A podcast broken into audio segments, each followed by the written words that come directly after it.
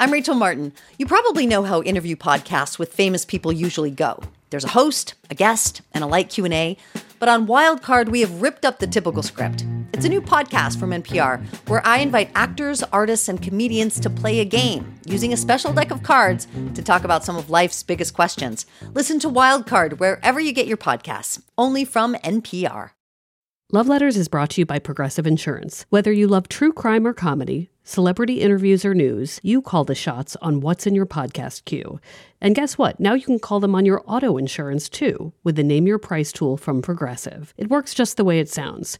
You tell Progressive how much you want to pay for car insurance, and they'll show you coverage options that fit your budget. Get your quote today at progressive.com to join the over 28 million drivers who trust Progressive. Progressive Casualty Insurance Company and Affiliates. Price and coverage match limited by state law.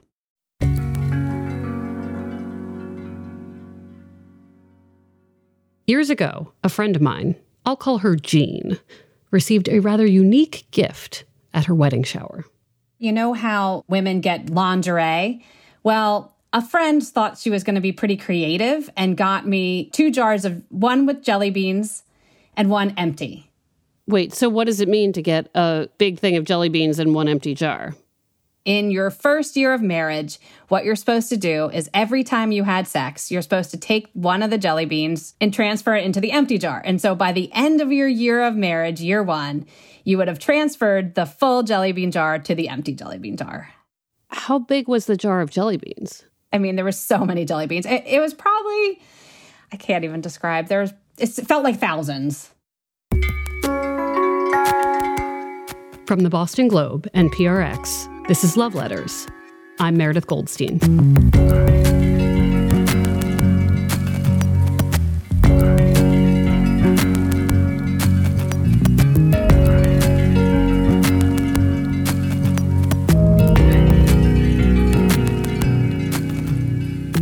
So, today we're going to talk about sex and the rules and expectations associated with it.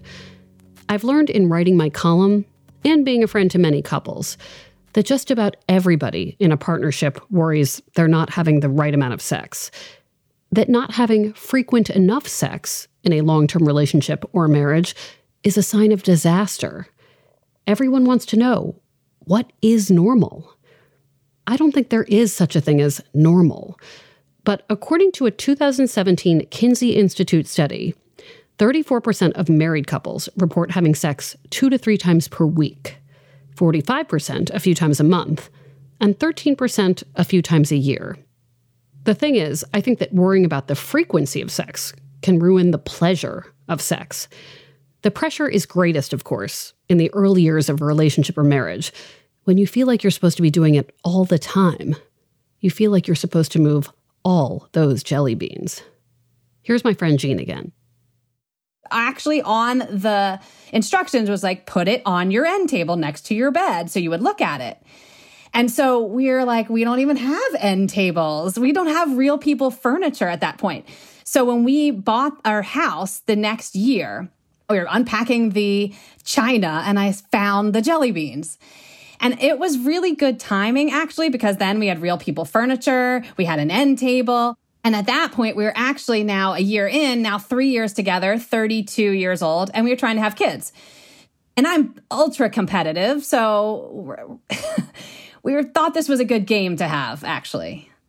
Okay, so you're competitive, that's fine. But I imagine, especially when you're trying to have kids, it's daunting to look at a fucking massive jar of jelly beans and think, and then you have sex and you only get to move like one tiny right. jelly bean. So I, you know, I am competitive, but I also felt the need to cheat at some point. And so several times I didn't only move one jelly bean, I moved a handful. And at times I would eat them.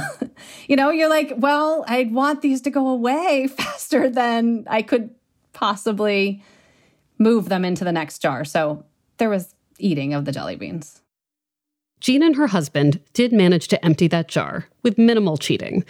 They are now in their mid 40s and have two kids. They were quarantined with those kids for much of 2020. Well over a decade into the marriage, there are sports practices, work trips, Zooms, meals to make, family movie nights. It's like exhaustion 24 7. Like, can you imagine somebody giving you that same jelly bean jar now? No, it would never. I would eat the whole thing or I'd dump it in the trash. You know, it would never happen.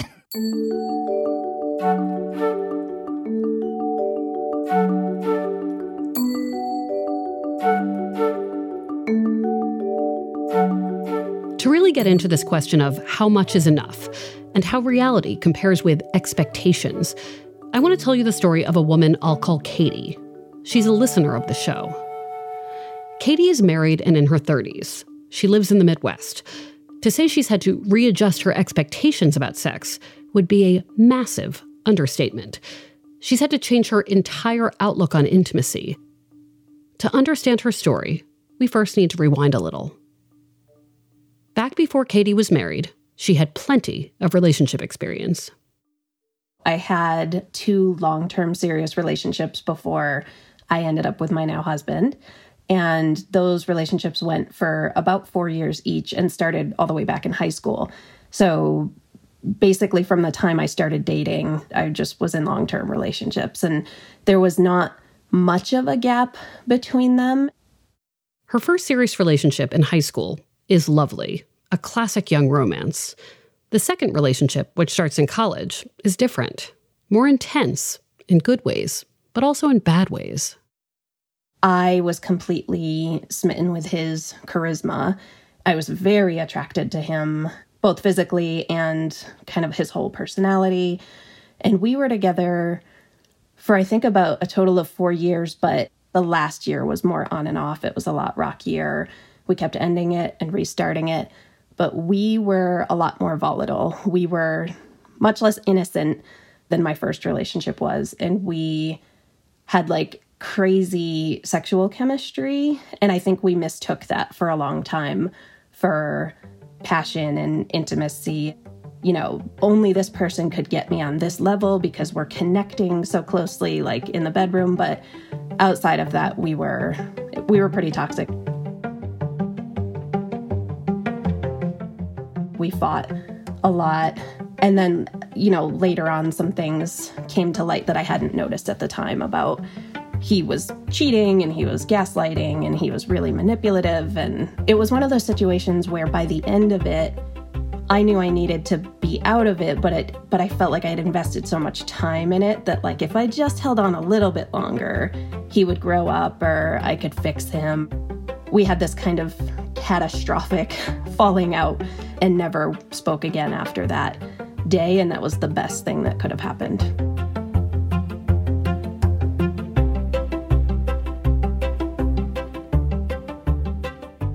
At this point, Katie decides, I'm ready to be single, super single. I'm going to hit all the clubs. I'm going to wear cute outfits, have one night stands, check all those boxes. Was it all that you thought it was going to be with one night stands and nightclubs and whatever Sex in the City fantasy yeah. you had? it really was. Like, it was totally it was trying to be Sex in the City. I think it was all I thought it was going to be. In that I had, I always had the best stories when I talked to my girlfriends. Like I felt like I had a lot to tell about, but it was like it was terrible. You know, wearing uncomfortable shoes on freezing cold days, walking around like gross clubs and just trying to get noticed and uh, just ugh, yeah I, I don't miss it now it's around this time that a few people in katie's life want to set her up with someone. She reluctantly agrees. I was actually starting grad school at the time and i was like listen i don't i'm tired. I don't have time for any of this. But it was such a low stakes blind date like all right if it if it doesn't go well you never have to see this person. Katie, who's 26 at the time, starts messaging with this guy on Facebook. They make plans to meet at a local sports bar. The setting is not romantic. Sticky floors, like 10 cent wings. I had just come from work, so I was wearing a dress. I was completely out of place. So, when you get there and you see him in person, obviously you see him on Facebook, you get there, you see him in person, you sit down, talk about the energy that you felt. So what's funny is I actually hadn't seen him on Facebook because his profile picture was like a cartoon of something. And so it was a truly blind date. I think he may have seen my picture. And as he was walking up, I want to be careful about how I say this because I wasn't like not attracted to him, but my first thought was like, oh, he's not my type at all. And it wasn't like, oh, God, he's hideous. It was just like surprise, like, oh, okay, that's not what I had pictured. But yeah, he came up, and I think we both kind of had this nervous energy and went inside and, and found a seat. And what turned out to be funny is the the reason he picked that place was because he thought they had this one specific beer on tap that isn't everywhere and they didn't even end up having it. And so we were just there now and it's like, well, we're committed. Let's hang out. Before they know it, they've had 3 rounds. I remember at one point he paused and was like, I'm sorry, I really have to go to the bathroom because we'd been talking for like 90 minutes uninterrupted. And I was like, oh, thank God, so do I.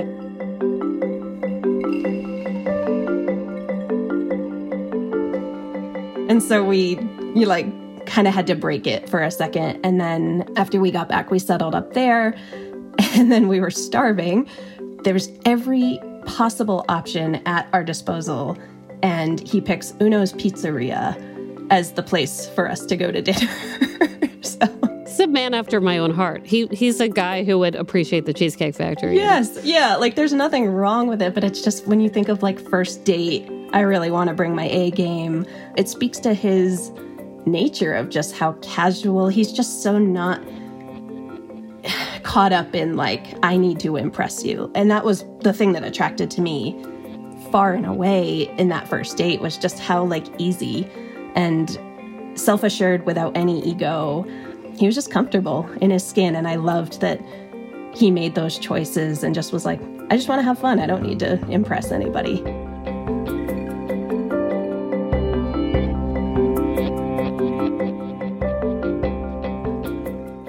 Katie sees this guy a few more times, but for a long stretch, he's out of town for work.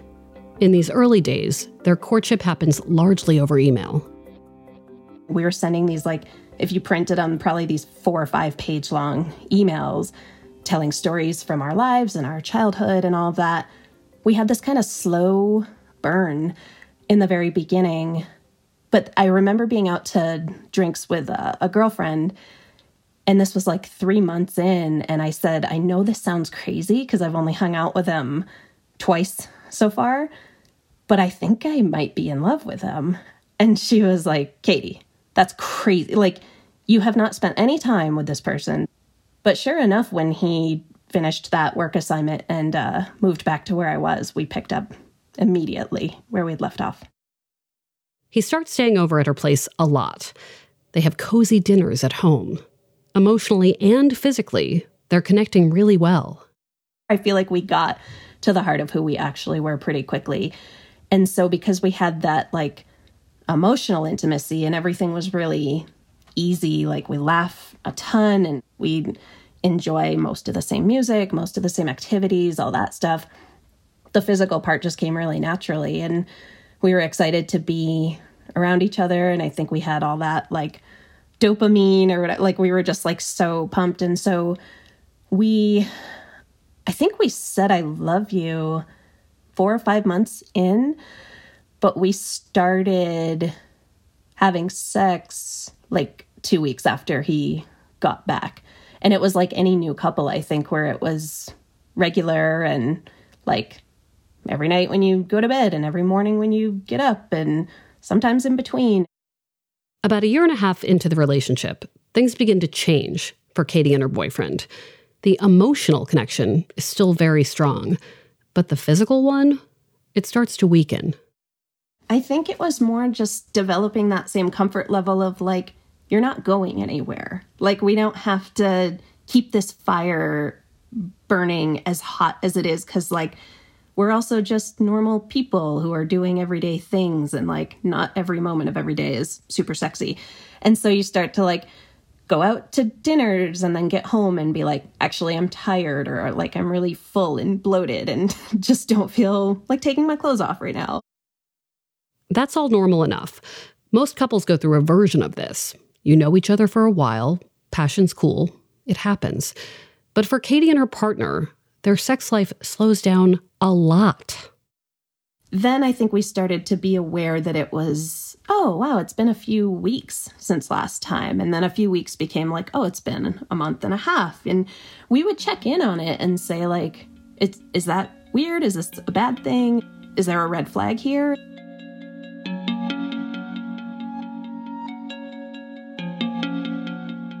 And then, what if a month and a half of no sex in your mid to late 20s turns into many months, and then almost a year? When we come back, Katie explains what happened and what didn't happen, and how love letters factors into her story.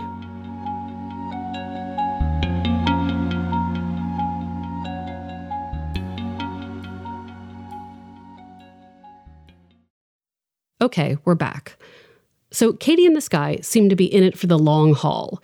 Their relationship is solid, even though their sex life is not. I think in the beginning, I was much more like, what's happening? Why are we not doing this as much? And I think he was a little more like, I don't know, like, yeah, I'm aware too, and we should make a point to do that. But like, it started to become a thing more of like,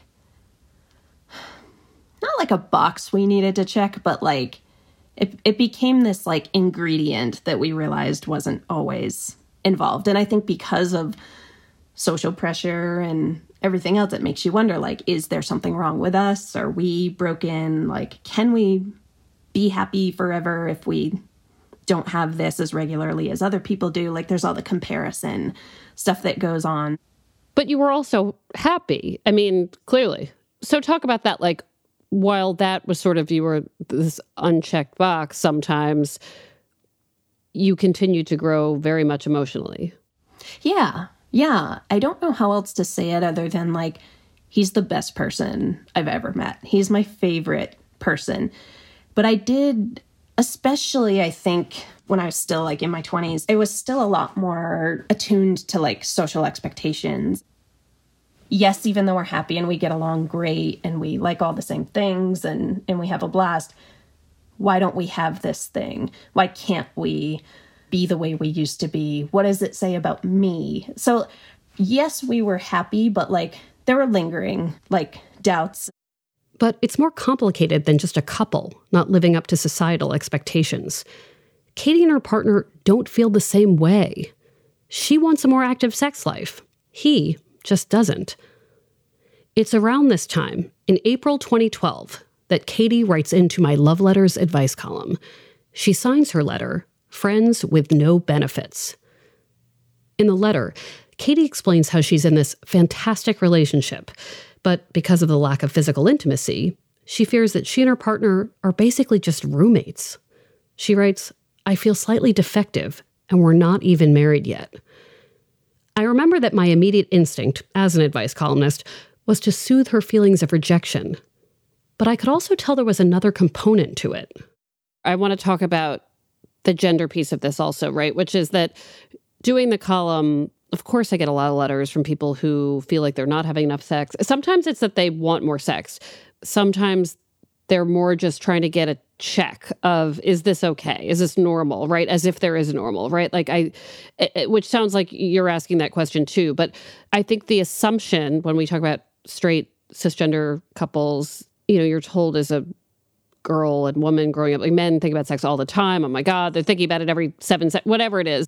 But there is a special kind of pain i hear in the letters of women who are far more likely to write to my column saying they are not getting the amount of sex they want. And so, uh, uh because w- with it, with the lack of intimacy, is also a feeling of, well, I've been told that somebody's going to expect this of me all the time. And I've seen sitcoms where women like roll their eyes and they have to say, oh, honey, I have a headache, right? Right. And so, like, can you talk about what it was like, not just as a person who was like, are we doing this enough, but also as a woman who was like, are we doing this enough? I totally bought into all of that. And so there was also a feeling of self consciousness and like maybe even rejection of like, if he as a man is supposed to want this all the time, does he not want it because of me? Am I not attractive enough? Am I not? But then I was like, no, this isn't adding up because to your point, I was the one who wanted it more often and and tried to initiate it more often and it wasn't like the role reversal of him being like, oh, I have a headache. I, I think he was game whenever I would initiate it, but then it starts that tension of like, I don't always want to initiate it. I also want to feel sought after. I want to feel attractive. And so it just made me start thinking about our whole dynamic and, and sort of how he operates. And I would ask him questions too outright. And like, he gave me really honest answers. And I think part of it for him was he's like, I'm just not a hugely sexual person.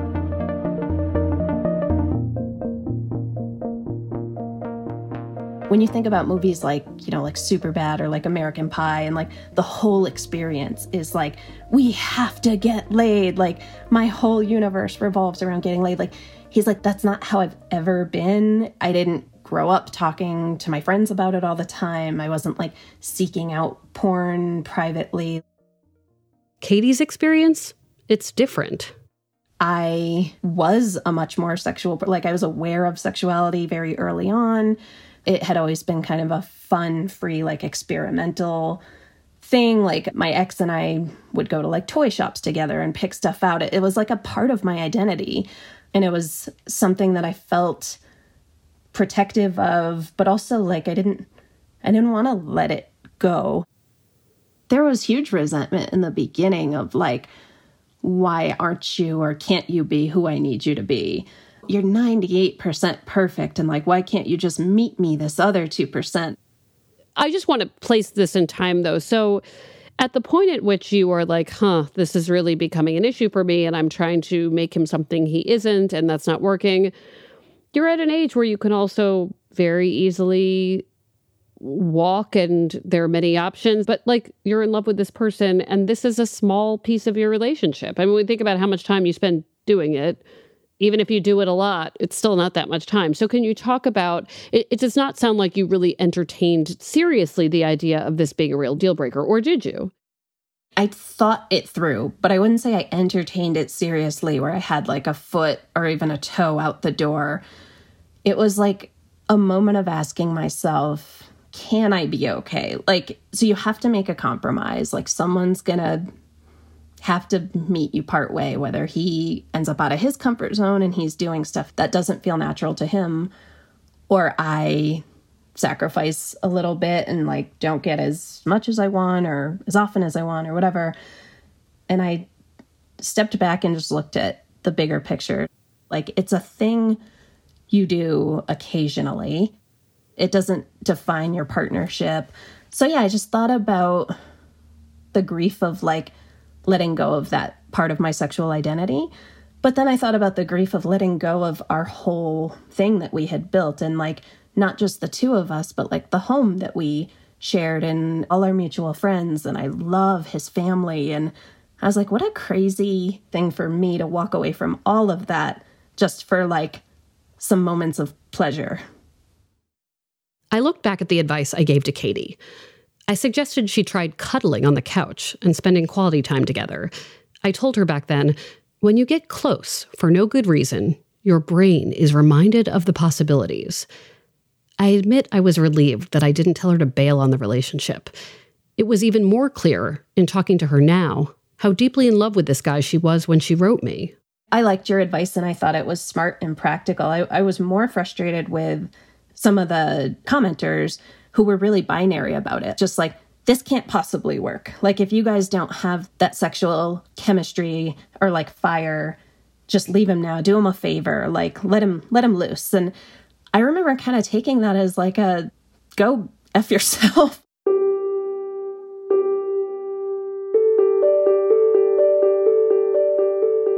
I really badly wanted to marry him. And I think at some point it just became about like, how do I adapt and how do I recognize that like I can't have both. I can't have the sexual chemistry I had with my ex, but like the perfect loving human being that I have with my current partner.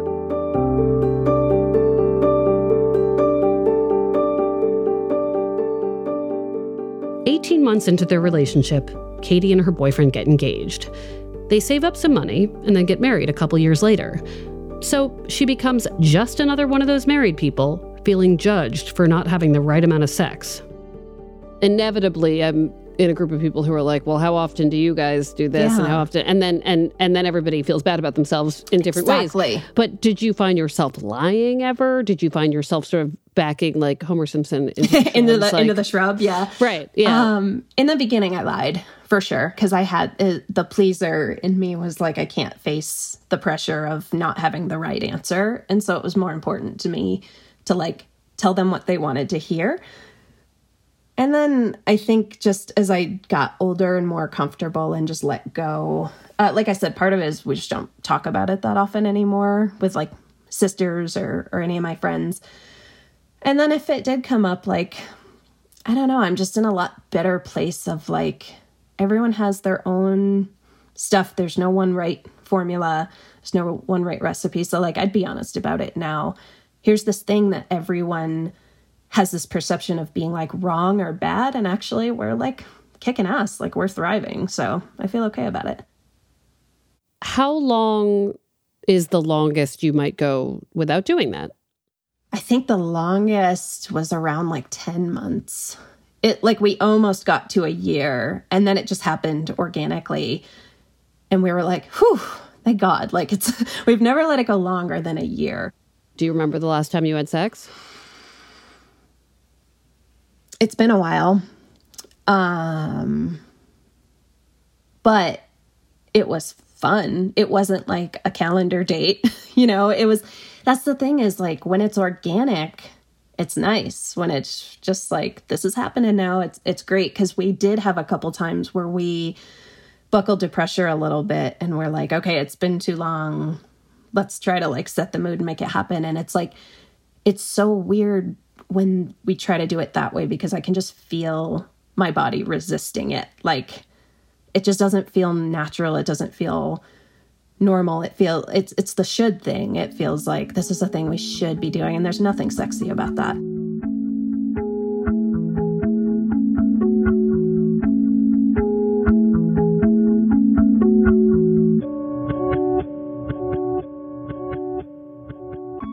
Katie wrestled with a lot of things as she worked to accept the sexual limitations of her partnership. She thought about the very nature of monogamous relationships, in which sex is a thing you can only get from one person. We had really honest candid conversations about that. And I think at one point in a moment of desperation, way back in the beginning, I even like floated the idea of like an open relationship, but he was like, wait, you're joking. And I was like, oh, I'm totally kidding. Um, but because it, it never would have been balanced or fair anyway, because if he's not a super sexual person, it would have just been me out looking for it and like just this one sided, like it would just be like cheating with permission.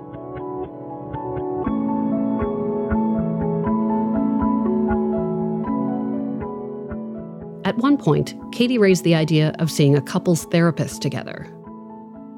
I felt a lot of compassion for him because I think he just felt really embarrassed by the question and like it would have been forcing him so far out of his comfort zone. Like if he was having trouble talking to me in private about sexual things, I didn't want to then put him in front of this stranger who's like, tell me what your fantasies are. Like I just felt so uncomfortable for him that I dropped it. Once I got over that idea that I had to give up that part of myself. That's such a binary way of thinking. You can have it or you can't have it. I could still have sexuality. I could still create a fantasy life for myself. I could still find ways of achieving pleasure when I was ready to and and that fit my timeline. That was super eye-opening. There was even a time when Katie gave herself space to safely flirt with a guy she knew only tangentially. I would only see him every few months when a certain group got together for drinks. And we were definitely attracted to each other, but we were both completely committed and faithful to our relationships. Like, he's a consummate family man, talks about his wife and his kids all the time. I would talk about my husband all the time. But there was a flirtation there that was like a fun outlet that didn't hurt anybody, never took it too far but it was a certain like if I knew I was going to be at that kind of event, like, yeah, I would choose my outfit a little differently. You know, it, was something just to kind of reawaken that part of being attractive to someone other than the person who's sort of quote unquote obligated to be attracted to you. When we did a call out for stories for this season of the podcast, Katie contacted me because she really wanted to talk about her marriage. Because she feels like it's totally socially acceptable for a couple to make compromises over geography or money or raising children. Sex, she felt, was judged differently. Unless there's a really good reason why you can't have it, not having it is seen as this major no no. But for Katie and her husband, that's not been their reality at all. There is a very public and big and universal expectation about this being the thing that separates a romantic relationship from a platonic relationship and i just i don't know that that's ever true and you know it seems like you you reached out for this season because you're in a place of peace with it. But like, you know, what would you say to somebody who says, "Well, I don't know about rules, but you should have sexual chemistry with your romantic partner if you're two sexual people who can do that?" It just has to come down to your priorities and what you want in the long term. I mean, this is someone that I want to be with for as long as I can be. We have had in our family some sort of sudden premature death that really rocked us. And so, like, it puts everything in perspective of like, if I only get this person for this amount of time, what's super important to me? And like, sex is not as important to me as his partnership, some of the ways he's supported me through anxiety and like mental health stuff that's gone on, through how we support each other through career changes and all of that. Like, just any kind of seasons of life you go through when you're with someone for 12 years now. And so, like, that would be my advice to anybody is just stop with the shoulds. I deeply, deeply love this person. Like, he's someone who I care about all the way down to my core, and, and vice versa. Each other's happiness is our, our highest priority. We do still have a ton of fun together. I am still attracted to him. Like, when we put some effort in, it's like, oh, damn, like you look nice right now, you know? So if anyone is struggling with the same question, I think you just have to ask yourself, what is intimacy to you? And then what is kind of short term reward as far as like great sex versus sort of long term satisfaction and happiness? And like, if for any reason the sex were to go away, whether it's a medical issue or whatever reason, it's like, what do you have left over that's that's worth hanging on to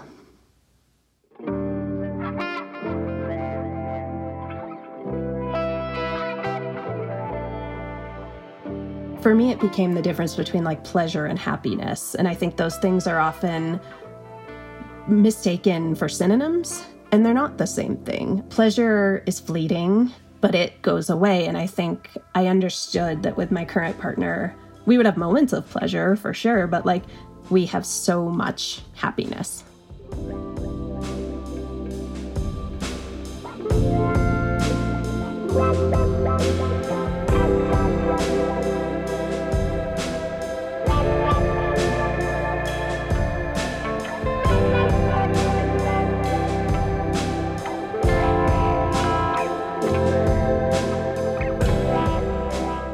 Love Letters is a production of the Boston Globe and PRX. Today's episode was produced by Caitlin Harrop and Scott Helman. Ned Porter does our audio mixing, sound design, and mastering. Devin Smith does our audience engagement. Love Letters illustrations by Ashanti Davis. Check them out on the Love Letters Instagram. Special thanks to Brian McGrory and Linda Henry. Our music is from APM. And if you like the show, please leave us a review on Apple Podcasts. And you can always send your own letter or an advice column to loveletters at boston.com or online at loveletters.show. When we binge watched Mad Men, we drank a lot of martinis and like old fashions because uh, when in Rome. And so that led to some pretty fun times. And there's just like, a, yeah, there's a ton of like cocktails and sex in that show. So I think we just followed suit. No one can resist the horniness of Don Draper. I'm Meredith Goldstein. Thanks for listening.